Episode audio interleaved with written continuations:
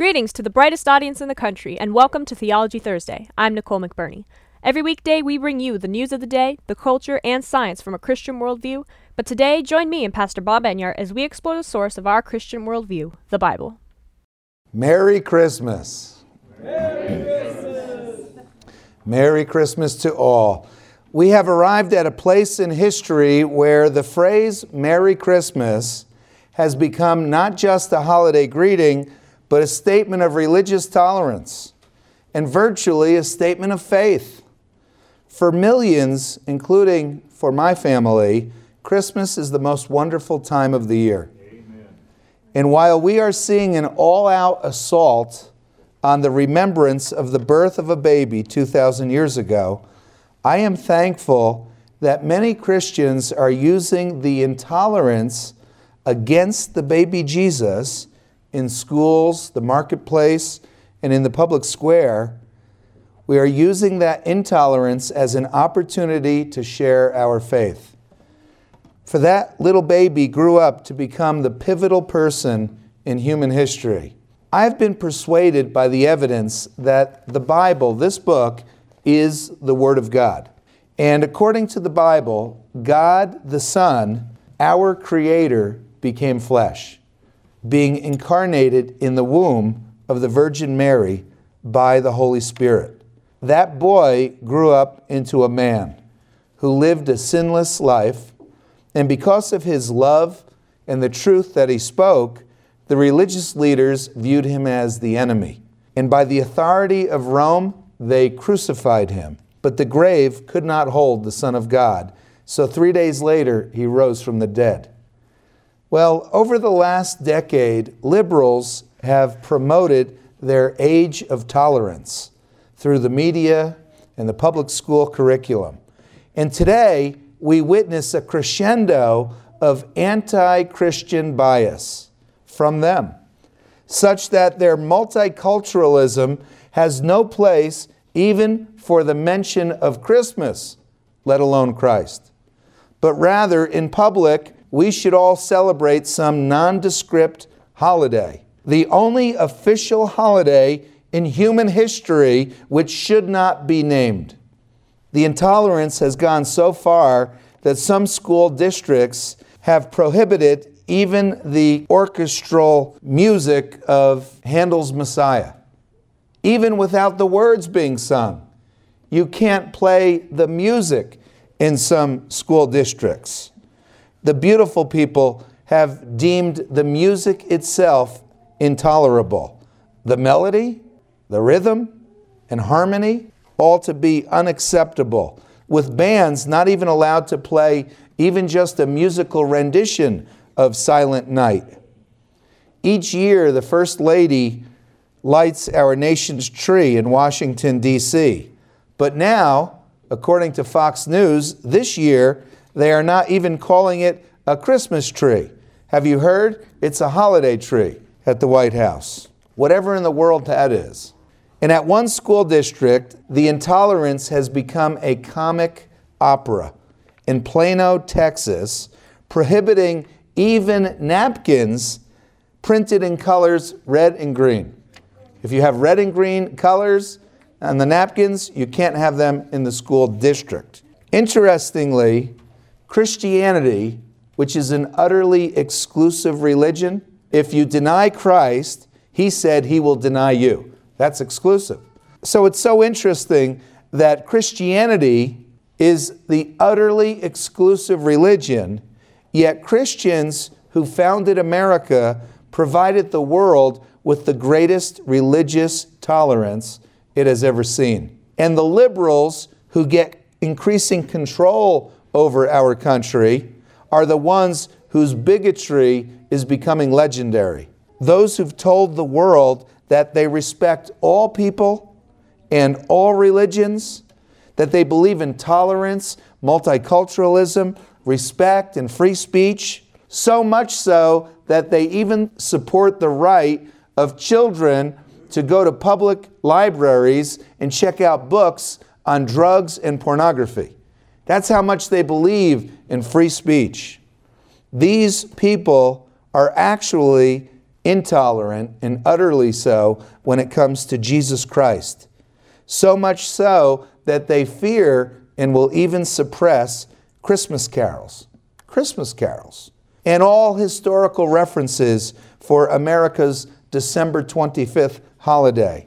And all symbols of that baby's birth in the manger with the lambs. Their anti Christian bigotry even motivates them to censor the phrase Christmas tree. Just a Christmas tree.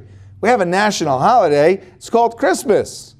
We put up trees, they're Christmas trees. They censor even that. And the greeting, Merry Christmas. And even just the simple mention of the name of our national holiday is not allowed in thousands of public schools that the day is Christmas. You can't say it, and you better not write it. Christmas is being systematically purged by liberals in the public square so that kids will not even be able to learn from the government or from the public schools which holiday it is that they are actually celebrating. They won't be able to learn that from school. The Nazis in Germany replaced Christmas with a winter holiday, and the beautiful people in America want to do the same. The man in America who's leading the charge to get Southern Baptists to pull their kids out of the public schools. Have you heard about that effort? That man's name is Brian Short. He's a longtime friend of our ministry. In fact, yesterday he emailed me saying that he enjoys handing out our Nicer Than God pamphlets. And Brian points out the irony of Plano, Texas, prohibiting kids in that district from giving each other gifts if they refer to Christ, or banning even red and green napkins in Plano, Texas. And he points out the irony that that extreme intolerance has happened there in Plano. You know why that's an irony? It's, a, it's ironic because Plano is the home of the president of the Southern Baptist Convention and he's the pastor of the megachurch there, and he is the one who rejected Brian's re- resolution, which urged an exodus from the public schools. And of course, the reasoning was you don't understand, the public schools in our neighborhoods are Christian friendly. The public schools in our neighborhoods are the good schools. Right. Can I get a napkin, please? a legal one. And this year, we Christians had to rain on Denver's annual parade by crashing it just to retain the right to sing Christmas carols in public. My son and daughter in law, Josiah and Jana, in New Jersey, on Tuesday, they may go caroling in Maplewood, where the mayor is put out a press release. He's holding an illegal Christmas caroling night because the city has said you cannot sing Christmas carols on the property or in the high schools. So he's having people meet in front of the town high school to go Christmas caroling. That's the mayor. Exactly 10 years ago, my family took a copy of USA Today and we modified it to read USA Tomorrow. And we redated it from 1994 to December of 2004, and I actually have it right here. So it's 10 years later, and here is USA tomorrow, as you can see. And we just sort of predicted some of the articles that might come out 10 years later, and it's fun. Let's see. The front page, how's the stock market doing? The Dow Jones Industrial averaged, uh, let's see, climbed to 3,800. How's that? 3,800. It closed on Friday at what? 10,650. Boy, if you just went long, Art, for the last decade, you would have tripled your money. That's pretty good. All right, now in our USA Tomorrow, what we did was we made up some stories from the future. Like there's one here about someone who's charged with wasting water by flushing a, a low flow toilet twice. charged with wasting water. And there's this boy charged with harassing a living species for yelling at pigeons. But this one here I wanted to bring your attention to. It's uh, from Kenosha, Wisconsin. And it says here a racial discrimination case initiated by clerks at a local music store was acted upon by the EEOC. The Equal Employment Agency chairman agreed that, quote, the retail outlet harasses minority workers by playing Bing Crosby's White Christmas. Okay, now, White Christmas, that's coming from what we've been reading and hearing in the news. There is such an utter intolerance against anything to do with Christmas. This week, hopefully, Dave Dianovic and Tony Funderburk and I are going to try to put, down, put together a, a melody, a little musical montage, a collage of popular Christmas songs. And when you get to the offending words, just bleep them out, censor them out. So we'll have I'm dreaming of a white beep. And we'll see how that goes. We'll send it to Sean Hannity. Or it could be I'm dreaming of a red, brown, yellow, black, and white Christmas. That would probably be acceptable also. We should focus our attention not on the winter solstice not on the creation, but the Creator. Because the angels, the heavenly hosts, cried out, Peace on earth, goodwill toward men, but not through a secular utopia, but as they said, by giving glory to God in the highest. The world remembers countless famous people throughout history, but rarely do we share public knowledge of the circumstances of their births. We know about famous history, but how did these guys, how were they born? What was the circumstances? But that's not true for great men of the Bible like Adam and Isaac and Jacob and Moses, but especially Jesus. Many millions of people know details of his birth. For his coming had been prophesied for 4,000 years. It was believed that mankind's deliverer would be born of a woman. Ever since God prophesied to Adam in the Garden of Eden that the seed of the woman, a descendant of Eve, would defeat Satan. And it was believed that the Savior would be born of a virgin. For 600 years prior to that first Christmas, ever since Isaiah had prophesied that the Savior would be born of a virgin, those who loved God and honored His word believed that. By the time Jesus was born, there was a 4,000 year old expectancy. And so men were looking for his birth. And the Star of Bethlehem, what I believe was a double conjunction between Jupiter and Regulus, that we can take simulation software today that you could plug in any date 10 years ago, tomorrow night, and it will show you where the planets will be in relationship to the night sky and to the stars in the heavens. And if you take that software, which we've done, we have it in a video called The Planet Stars in the Bible, and you run it backwards, and you plug in 2,000 years ago for Christ's birth, there was a double conjunction of Jupiter and Regulus. And Jupiter, what does that mean? That's the king and Regulus, that's regency, royalty. For, for the King of heaven was coming to earth. Back in the day when our culture was not so anti Christian, the believer Charles Schulz, you've heard of him, he could have Linus read the words of Luke, the Gospel of Luke, in the Charlie Brown Christmas special. It came to pass in those days that a decree went out from Caesar Augustus that all the world should be registered. The Bible is written as a history book. And so Luke continued so all went to be registered, everyone to his own city. Now, there was a Hebrew prophet, Micah, who had prophesied centuries before Christ, and he foretold that the everlasting ruler would be born in Bethlehem that city of David. It's a small suburb of Jerusalem. So Caesar decreed a census of the people. Everyone had to travel to his hometown to register, which historically corroborated the birth of Jesus Christ in the very city that was prophesied the Messiah would come to, would be born in.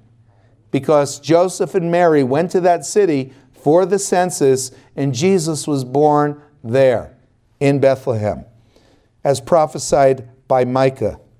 And at the fullness of time, 33 years before the prophesied date of his crucifixion.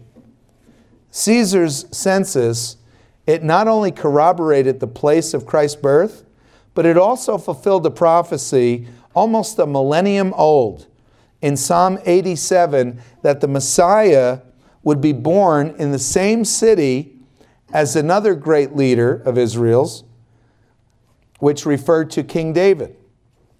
Here's what it says in Psalm 87, verse 4. It says, This one was born there. And then repeating that and expanding it in the next verse, this one and that one were born there.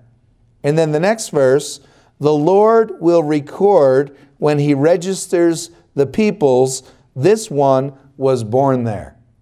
Isn't that interesting? Right? Born where? Well, this one and that one were born there. Born where? Well, Micah chapter 5, verse 2 says that the Messiah, the everlasting one, will come from Bethlehem. And that's the city of David, where David was born. And the Messiah, according to 2 Samuel, is the son of David. He's a descendant of David. And David is the king of Israel. So this one and that one were born there. This one, the king, and that one, the descendant of the king, the Messiah, were born there. Born where? In this place, Psalm 87 says that the Lord will establish, the Lord will record when he registers the peoples, this one was born there. And so it came to pass in those days that a decree went out from Caesar Augustus that all the world should be registered, and that's when Christ was born there in Bethlehem. Just as David was born in that small village, but later ruled in Jerusalem, he began to reign when he was 30 years old. So too, Jesus, the Messiah, was born of the seed of David, as was foretold by Nathan the prophet, and born in Bethlehem, as Micah had said. And Christ began his public ministry when he too was 30 years old, born in Bethlehem, but being hailed with hosannas and crowned in Jerusalem three years later, King of the Jews. Luke continued Joseph also went up from Galilee and out of the city of Nazareth into Judea to the city of David, which is called Bethlehem, because he was of the house and lineage of David. And now listen to Micah's words 600 years earlier. But you, Bethlehem, though you are little among the thousands of Judah, yet out of you, Bethlehem, out of you shall come forth to me the one to be ruler in Israel, whose goings forth are from old, from everlasting. Thus Joseph brought Mary, heavy with child, to Bethlehem. And then the next verse in Luke, to be registered with Mary, his betrothed wife, who was with child. And we read that she was a betrothed wife. They were not yet married, for Mary was still a virgin. Jesus had to be born of a virgin, as Isaiah had prophesied. Isaiah 7:14 that the virgin shall conceive, and that would be a sign from God. And his name would be called Emmanuel, which means God with us. Isaiah prophesied he would be born of a virgin, and if he were to live a sinless life, then he would have to be born without an earthly father. For human beings who are conceived naturally inherit their sin from their fathers. And those who are trying to eradicate Christ and Christmas from public discourse, they might as well try to stop the sun from rising in the morning. But those people who do that, they say that men are not sinners, but they're basically good. But perhaps they've never read a newspaper or a history book. For man's inhumanity to man is the story of the human race. It's not incidental, it's the story. And Jesus Christ came to save us from our sin if we humble ourselves and trust in Him. So He could not have His own sin. If He did, then someone would have to save Him. And so the Savior had to be born of a virgin so as not to inherit the sin of all men. Thus, Luke chapter 1 tells us that the angel Gabriel was sent by God to a city of Galilee named Nazareth, to a virgin betrothed to a man whose name was Joseph, of the house of David. The virgin's name was Mary. And having come in, the angel said to her, Rejoice, highly favored one, the Lord is with you. Blessed are you among women. Do not be afraid, Mary, for you have found favor with God. And behold, you will conceive in your womb and bring forth a son, and his name shall be called Jesus. And of his kingdom there will be no end. And the angel answered and said to her, The Holy Spirit will come upon you, and the power of the highest will overshadow you. Therefore, also that Holy One who is to be born will be called the Son of God. Wow. Genesis 1 tells us that the stars in the heavens, the stars would be signs. God said He put them in the heavens for signs. And the Bible refers to the ancient zodiac. Did you know that? It mentions the zodiac and it mentions some of the stars and the constellations in the heavens. And the zodiac, it begins, it has 12 signs, and it begins with Virgo, the virgin, and ends with Leo, the lion. And unbelievers, pagans in the world, they don't know where's the beginning of the zodiac because it's a circle as we go around the sun. And a circle has no beginning or no end. But we know that the story begins with Virgo, the virgin, and it ends with Leo, the lion of the tribe of Judah. And each sign of the zodiac, even to this day, has three constellations that go along with it. And that very first sign, Virgo the Virgin, if you look at a picture of the zodiac, Virgo is holding Coma the child. The Virgin with child, announced in the sky from time immemorial in the Star of Bethlehem, as seen through today's astronomical simulation software, the double conjunction of Jupiter and Regulus. And as you watch in the sky, if you were there 2,000 years ago, as the months pass and the weeks, Jupiter is approaching the star Regulus, and the stars are called the fixed lights, the fixed stars, because they don't move much as compared to the planets as we orbit the sun. And so Jupiter is approaching Regulus and they touch. And that's what astronomers call a conjunction. And they touch. It appears to us they touch, although they're countless millions of miles apart. But then Jupiter backs up and it goes back away from Regulus and then it heads back to it. And it meets again and touches a second time. And those mark the start and end of the journey of the wise men from the east. Because there was a general time frame given in the Hebrew scriptures about the Messiah and his life and his death, how he would meet his death. And so there was an air of expectancy that the Messiah should be coming. And that when the wise men in the east, they looked up and they saw Jupiter approaching Regulus, the king of the heavens, the king of the host of the heavens being proclaimed, they thought we should head to Israel, to Bethlehem, because the Messiah is coming. And they traveled for weeks, a couple months. And they kept watching that star. And when they got to Jerusalem and they asked about the Messiah, and they knew to go to Bethlehem, and they went to Bethlehem, and the night they got there was the second conjunction. And so there they were at the manger in Bethlehem with the babe born, no room for him at the inn, and they knew this was the Messiah because they followed the star. And the star stood above that spot when they found Jesus born of Mary. So Genesis 1 tells us that God put the stars in the heavens for a sign. And Genesis 3 prophesies that the Savior would be of the seed of the woman.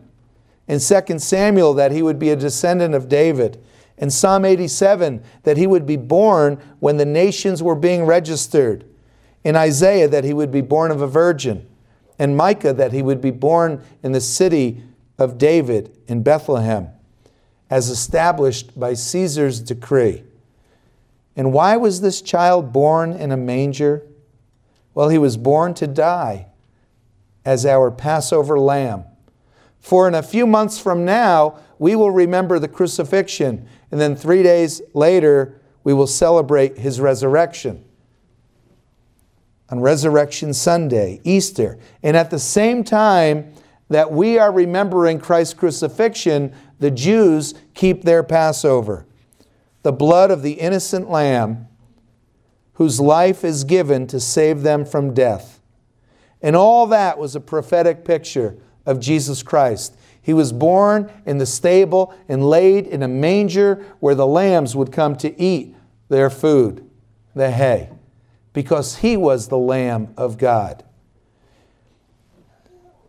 And if we humble ourselves and ask God to forgive us of our sins, then because Christ died to pay the penalty of our sin, that if we trust in Jesus Christ, we can be saved. Without that salvation, what would God have to do with us after we died? Without salvation, God would have to populate heaven with people who would not even admit their own sin and who were not humble enough to ask God for forgiveness, not grateful enough to thank Jesus Christ for the loving gift of his life. That's why Christ said, There is no other way. You must come to the Father through me, or you cannot be saved. So, throughout the Old Testament, beginning with Adam and Eve, God taught mankind the need for an animal sacrifice, the shedding of blood, the death of a sheep or a goat or a lamb the death of a firstborn animal, and countless millions of animals have been sacrificed through the ages, all prophetic, looking forward to the death of the one, the only one, known to the world as born in a stable and laid in a box in a manger used to feed animals. Christ was the Lamb of God the sacrifice that all those animals had died to foretell. And now let's conclude with Luke chapter 2 and verse 6. So it was that while they were there, the days were completed for her to be delivered. And she brought forth her firstborn son and wrapped him in swaddling clothes and laid him in a manger, because there was no room for him in the inn. Now there were in the same country shepherds living out in the fields, keeping watch over their flock by night. And behold, an angel of the Lord stood before them, and the glory of the Lord shone around them, and they were greatly afraid. Then the angel said to them, Do not be afraid, for behold, I bring you good tidings of great joy, which will be to all people. For there is born to you this day in the city of David a Savior who is Christ the Lord. And this will be the sign to you you will find a babe wrapped in swaddling clothes, lying in a manger. For as Paul wrote to the Christians in Philippi, Jesus had humbled himself and emptied himself of his divine powers, and he came as a babe in the most humble of circumstances. He came to die, but then to rise again. And the Lord will return one day, though not as a baby again, this time to judge the living and the dead with a sword in his hand. 2,000 years ago, they had no room for him at the inn. Today, they have no room for him in the public square.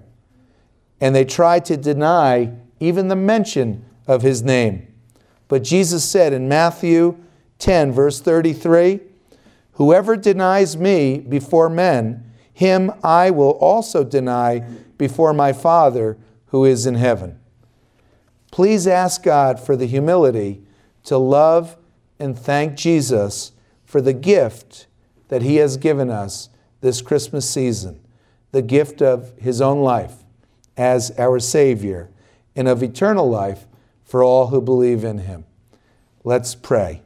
And may God bless you all, and may he make his face to shine upon you.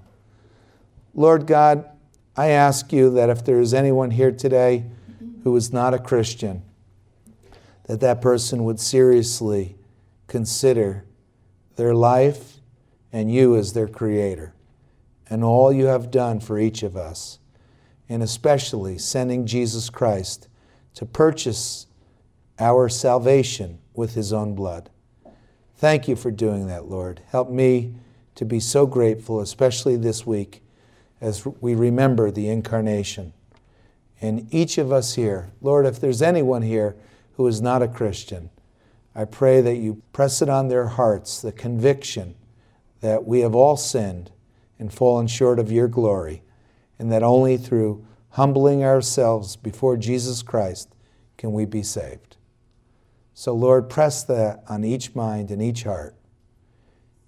And I pray, Lord, if there's anyone here who's not a believer, that you would encourage that person to come up and speak to me after the service or to any of the elders of the church so that we could pray together and usher another soul into the kingdom of God. We pray all this in the name of your Son, Jesus. Amen.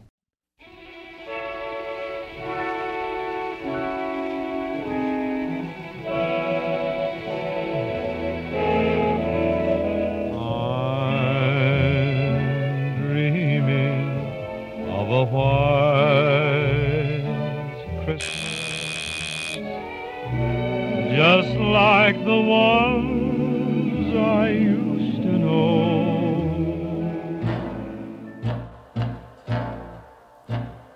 Come, they told me, parum pum pum pum. Our newborn king to see, parum pum pum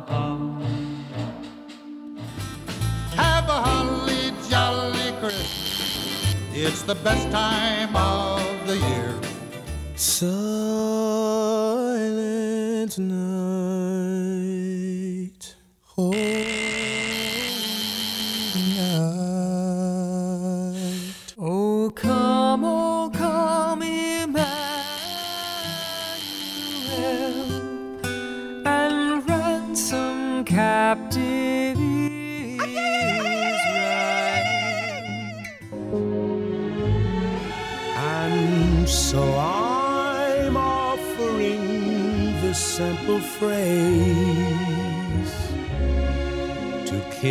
from 1 to 92. Although it's been said many times, many ways, Merry Christmas